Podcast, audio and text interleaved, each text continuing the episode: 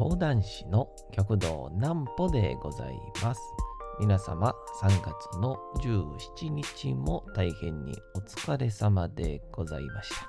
お休みの準備をされる方、もう寝るよという方、そんな方々の寝るおともに寝落ちをしていただこうという講談師、極道南歩の南歩ちゃんのおやすみラジオ。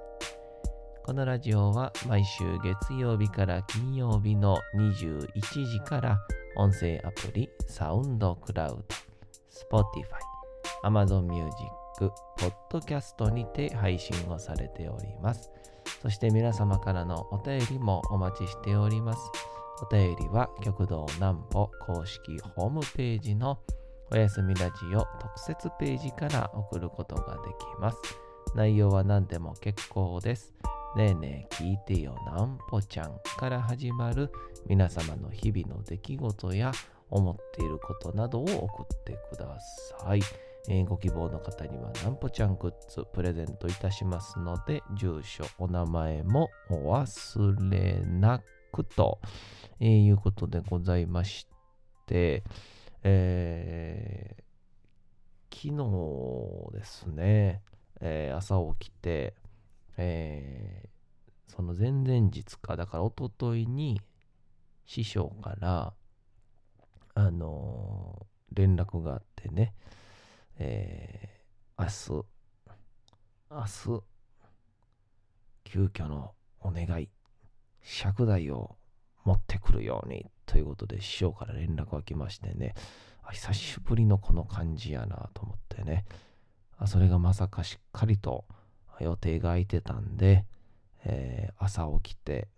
まああ準備をして、さあ、いざいざ出るぞと思った時ですね。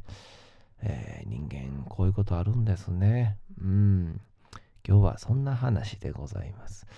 それでは、あお先にこちらのコーナーからあー行きたいと思います。それでは、こちらのコーナー行きましょう。なんぽちゃんの明日は何の日？さて、えー明日が3月の18日でございますね。さあ、3月18日、何の日でございましょうか？点字ブロックの日ということで、1967年の3月の18日に、岡山県岡山市で世界初となる点字ブロックが敷設されたことにちなんで岡山県視覚障害者協会が記念日に制定をしております。現在の国道250線255号線原尾島交差点横断歩道に設置された展示は岡山盲学校の近くでもあり展示ブロック発祥の地の記念碑も建てられていると。えちなみに展示ブロックを考案したのは安全交通試験研究センター初代理事長であり社会実業家でもありそして発明家でもあった、えー岡山県出身の三宅誠一氏であったということで。あの展示ブロックね。すごいっすよね。あのあれを考えた人もすごいし。で他何よりあれでこうねあの歩いてらっしゃる方々がまずすごいですよね、えー続いてパスモの運用が開始ということで。パスモ意外と関西の方は知らないんですかね。僕東京いる時はポイントがたまるんで使ってましたが。2007年の3月の18日非接触型 IC カード方式の公共交通機関共通乗車カード及び電子マネー。長いですね。パスモが運用を開始しました。運用開始当初は主に関東近郊の私鉄鉄道や路線バスなどで導入されており、えー順次他社が提供する非接触型 IC との相互利用や使用可能地域も増えております。ちなみにパスモの名称はパスネット、加盟鉄道共通磁気カード、モア、モットの意味を表す英語の頭文字の合わせでパスネットをもっと普及させるとの願いが込められているそう。またいろんな場所でパスネットも使えるという意味合いも含んでおり、電車やバスなどの複数の交通機関に対応していることを表現しているということで、そうやったんですね。はじめね、パスモってこう、どっちかというと、なんだ、メトロとかね、まあ、いわゆる東京の地下鉄を東京メトロって言うんですけど、それぐらいと、あとバスぐらいでね、バスから来てるんだと思ってましたね。バスもみたいな感じで。そしたらもともとそういう言葉があったんですね。東京の地下鉄とかってすっごい充実してて、うん、あの23区内とかに住んでると、地下鉄で行かれへんとこはないんちゃうかなっていう、その、一駅あって、で、そっから例えば、まあ1キロか2キロかな。2キロ圏内には、もう絶対にメトロの駅があるっていう。だから、ほんまに、なんだろう、昔で言う、その、なんか路面電車ちんちん電車みたいな、その、いいよ、今日は歩いて帰るから、みたいな、うん、健康のために歩いて帰ろうと思うぐらいの距離で地下鉄が敷かれてるんですよね。うん、だから、ちょっと遠くに行こうと思えば、まあまあもちろん地下鉄乗り、乗り、こう乗って乗ってこうね、えー、引き継いでいけばいいんですけど、あのー、ちょっとぐらいの2駅ぐらいならみんな歩いたりしてますね。えー、ぜひとも東京行った時には皆さんね、あのー、あ、あの、アリの巣かのような、の地下鉄迷路にね、迷い込んでいただけたらなと思いますが、この初めはもう全然わかりませんでしたね。あれが。うん。だいたい2年、2年ぐらい乗り続けたらなんかやっとこさ分かってくるみたいな感じでしたが。さあ、えー、そんなわけでございまして、あのー、おとといですかね、友人と高校の同級生と、ちょっとご飯行こうって話になって、で、えー、夕方に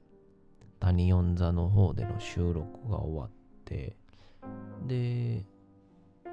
すぐそのまんま三宮行きまして、で、まあ、向こうも高校の同級生で、えー、会社員やし、で、まあ僕も言ってね、そんなにこう、あんまはしゃいでいいような立場でもないんで、まあじゃあちょっとなるべくそういう、あの、よく言うディスタンスですか？取れてるような、あんまりこう、周りにはご迷惑をおかけしないような場所でっていうことで、えー、三宮で店を取ってくれまして、で、行きまして、で、こういろいろ喋ってて、で、久しぶりのやっぱ高校の同級生って、めちゃくちゃ楽しかったですね。ああ、こんな楽しいんやっていうぐらい。なんか、あんまり僕の中で、高校時代の思い出ってっていうのは、あんまりなんかね、充実してたもんじゃないと勝手に思ってたんですよ。まあ、なんてかな、野球部やったからかな。高校時代の思い出は、野球部にがほとんど占めてたのに、も野球部の思い出が楽しくなかったっていうのがあるんかもしれないですね。それよりかは、意外とクラスでの出来事みたいなんが楽しかったんでしょうかね、多分ね。まあ、いろいろ花咲きまして。で、まあまあ、えー、具合に、まあ、今はどこもね、9時までの時短営業なんで、まあ、すぐに、えー、ラストオーダーみたいになって、で、その、そろそろラストオーダーか、みたいな時に、トイレ行ったら、あの、急に LINE が来て、あの、うちの師匠からね、LINE 来ましてね、えー、そしたら、あのー、休養みたいな、急遽みたいな、あのー、今度、その、こうこうこういうとこで仕事があるから、えー、そこに尺台、そして、えー、設営をね、ちょっと手伝ってくれる人間がいると、うん、来れるか、みたいな感じで。で、まあね、うちの師匠もも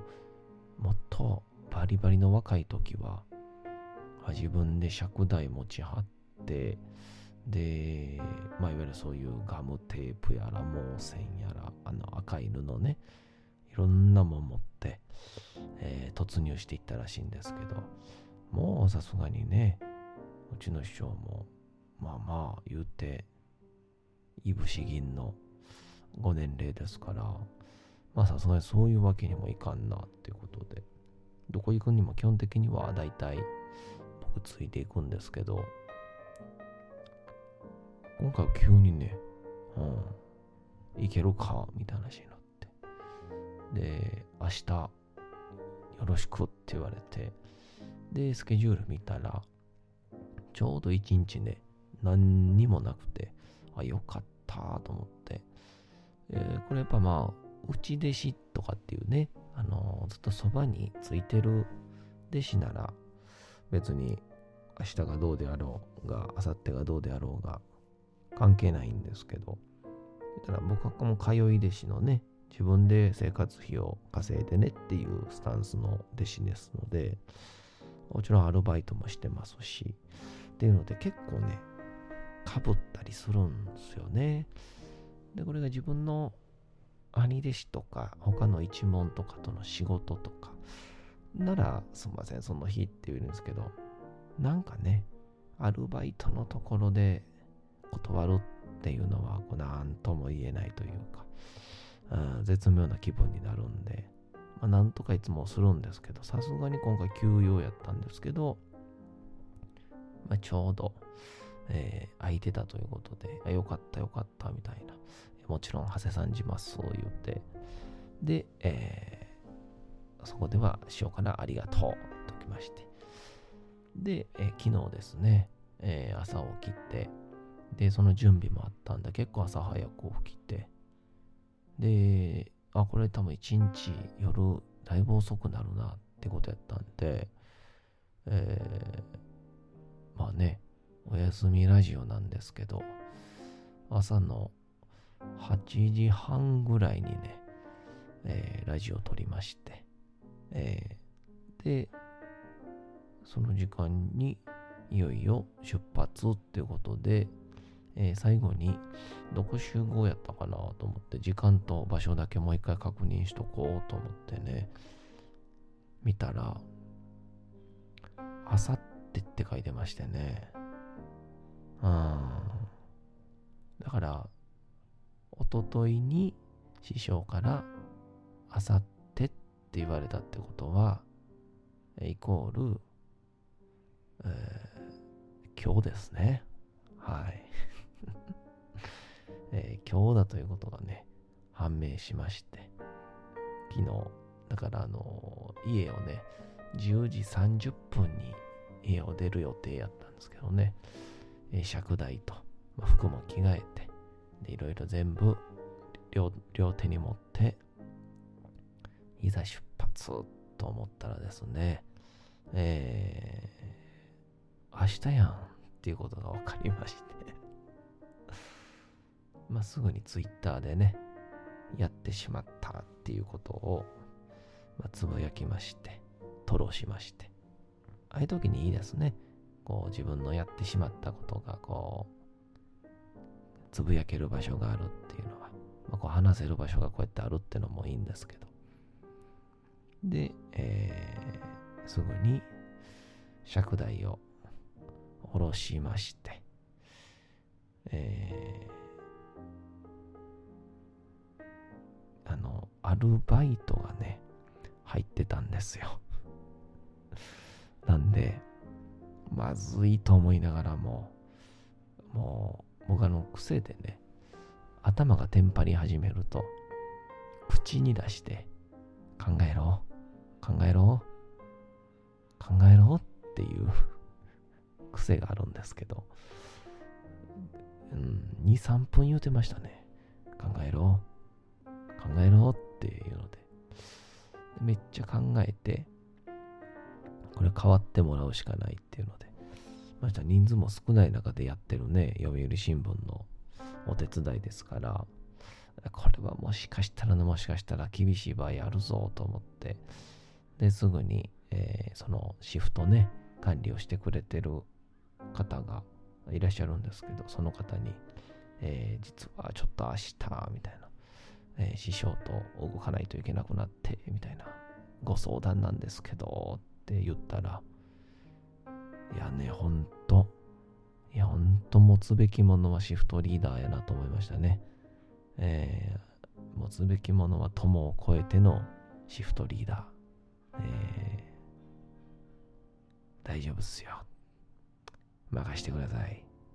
なんとかしときます。っていう、そのかっこいい。ということで、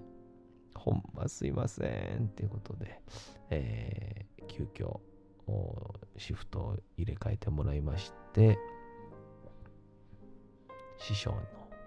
もとに、えー、行けることになりまして、その師匠のですね、えー、付き添いに行く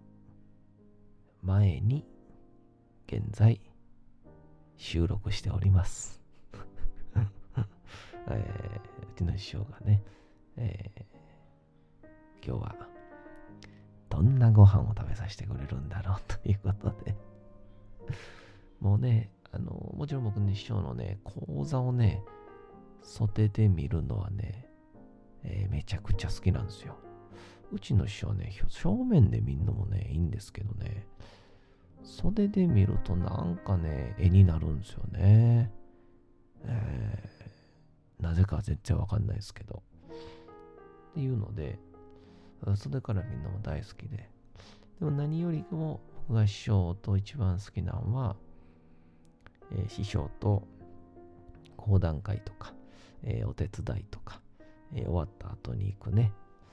えー、ご飯屋がね、一番楽しいんですよね。えー、うちの師匠はすごいですからね。こっちはもう弟子やのに、なんか、とんでもないレベルの、あの、ごひいきさんみたいな感じ。僕、この人の谷町やったかなっていうレベルでね、えー、接待してくれますんで、うちの師匠は。えめちゃくちゃ楽しいですよ。うん。まあまあ、そんな感じでございますから、えー、もしかしたらちょっと今日ね、午前中というか、日が昇ってる状態の空気感、お届けしてしまったかもしれませんけども、まあ、そんな僕を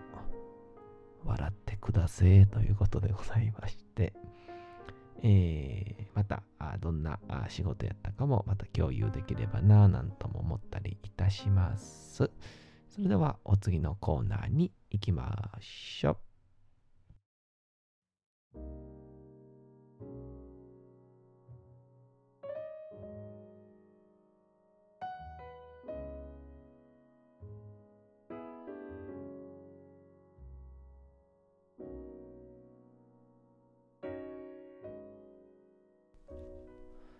さて、時刻はうとうと朗読会の時間となりました。皆様、小さい頃眠れなかった時に、お父さん、お母さん、おじいちゃん、おばあちゃん、お世話になっている方に本を読んでもらった思いではないでしょうか。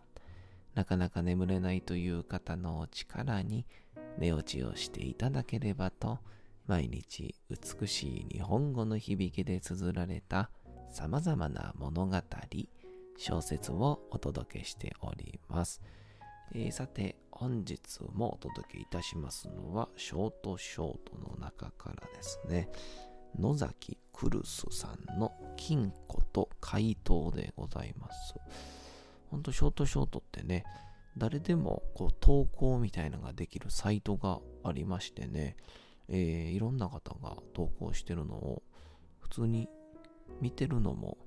楽しいぐらいのやつなんで、もしよかったら皆さん、この中からのリクエストとかもあれば、お便り送っていただけたらと思います。本日もお楽しみください。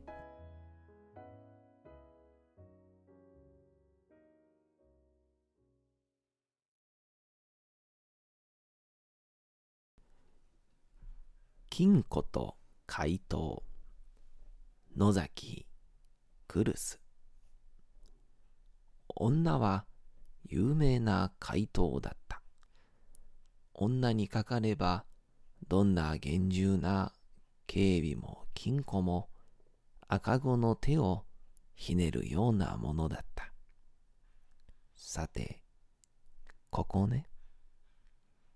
次の女の獲物は、とある財閥の所有する絵画であった。それが置いてあるのは、財閥のトップである T の自宅。それも、金庫の中にあるという噂だった。女は T の自宅で働く家政婦を装って侵入し、1ヶ月ほど働くうちに、その噂が本当であることを確かめた。盗み決行の日、厳重な警備は敷かれていない。中に入ってしまえば、あとはたやすくことが進む。女はいつものように余裕だった。失礼します。女は同僚に頭を下げて、金庫のある部屋へと向かった。周囲に誰もいないことを確認し、部屋の中へと滑り込む。いつ来ても、君が悪いわね。そこは T が趣味部屋と評するだけあって、絵画や書籍、模型やフィギュアが整理されておかれていた。女は暗視スコープを装着し、足音を立てずに部屋を進む。精巧なフィギュアたちがじっとりと女を見つめていた。さて、女の目の前にあるのは長方形の金庫だった。厳しい灰色のボディは女よりもあた一つ分背が高い。女は懐から器具を取り出し、慣れた手つきで、ものの5分もかからずに重厚な扉を開けてしまった。あれ？目の前にある光景に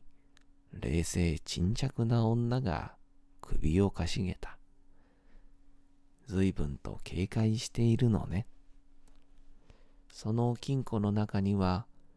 一回りほど小さな金庫が入っていた。女は気を取り直し、その金庫の鍵も開けてしまった。はあ？女は苛立ったように一つ息を吐いた。その金庫の中にも一回り小さな金庫が入っていたのだ。それも女はたやすく開けてしまったが、またもや同じような光景が続いていた。何なのよ。まるで的漁師かじゃない。女は床に膝をつき、次々と金庫を開けてゆく。けれど、開けても開けても、永遠と金庫が続き、目的の絵画まではたどり着けない。いつしか女は這いつくばり、鍵を開けてゆく。金庫は長方形から正方形と変わり、絵画が入りそうにもないサイズにまで小さくなってしまっていた。女はおかしいと思いながらも、怪盗心に火がついてしまったのであろう。金庫を開けることをやめられなくなっていた。何よ。勝ち気な女には珍しく、弱気な言葉が口をついた。金庫は手のひらに収まるほどまでに小さくなってしまっていた。腕時計を見れば、そろそろ T が帰ってくる頃合いだった。女はここで金庫を開けることを断念し、小さな金庫をポケットへ詰め込んだ。さあ、早いとこ帰りましょう。女は這いつくばりながら向きを変える。ひ、女の口から情けのない声が漏れた。そのしなやかな体が無残にもブルブルと震え出す。な、何よこれ。女の目の前には巨大な目があった。白い部分は黄色く濁っていた。い、いや、女は子供のように首を振る。けれどもその目は女を捉えて離さない。愉快なのだろう。その目尻にはひどくシワができていた。金庫の中ににゅっと腕が伸びてきて、武骨な指先が女の体を優しくつまんだ。いや、やめて。女をつまみ上げるのは絵画の持ち主である T だった。T はニヤニヤと笑みを浮かべ、この泥棒猫目と言った。ち、違うわ。違うのよ。女の声は蚊の鳴くようなか細さだった。それも当然、女の体は手のひらに収まるほどのサイズになってしまっていた。T は女の声などは耳に入らぬといった様子で、慈しむように何度も何度も女の頭をなぜ続けた。そんな女の目に映るのは、ショーケースに並べられた今の自分と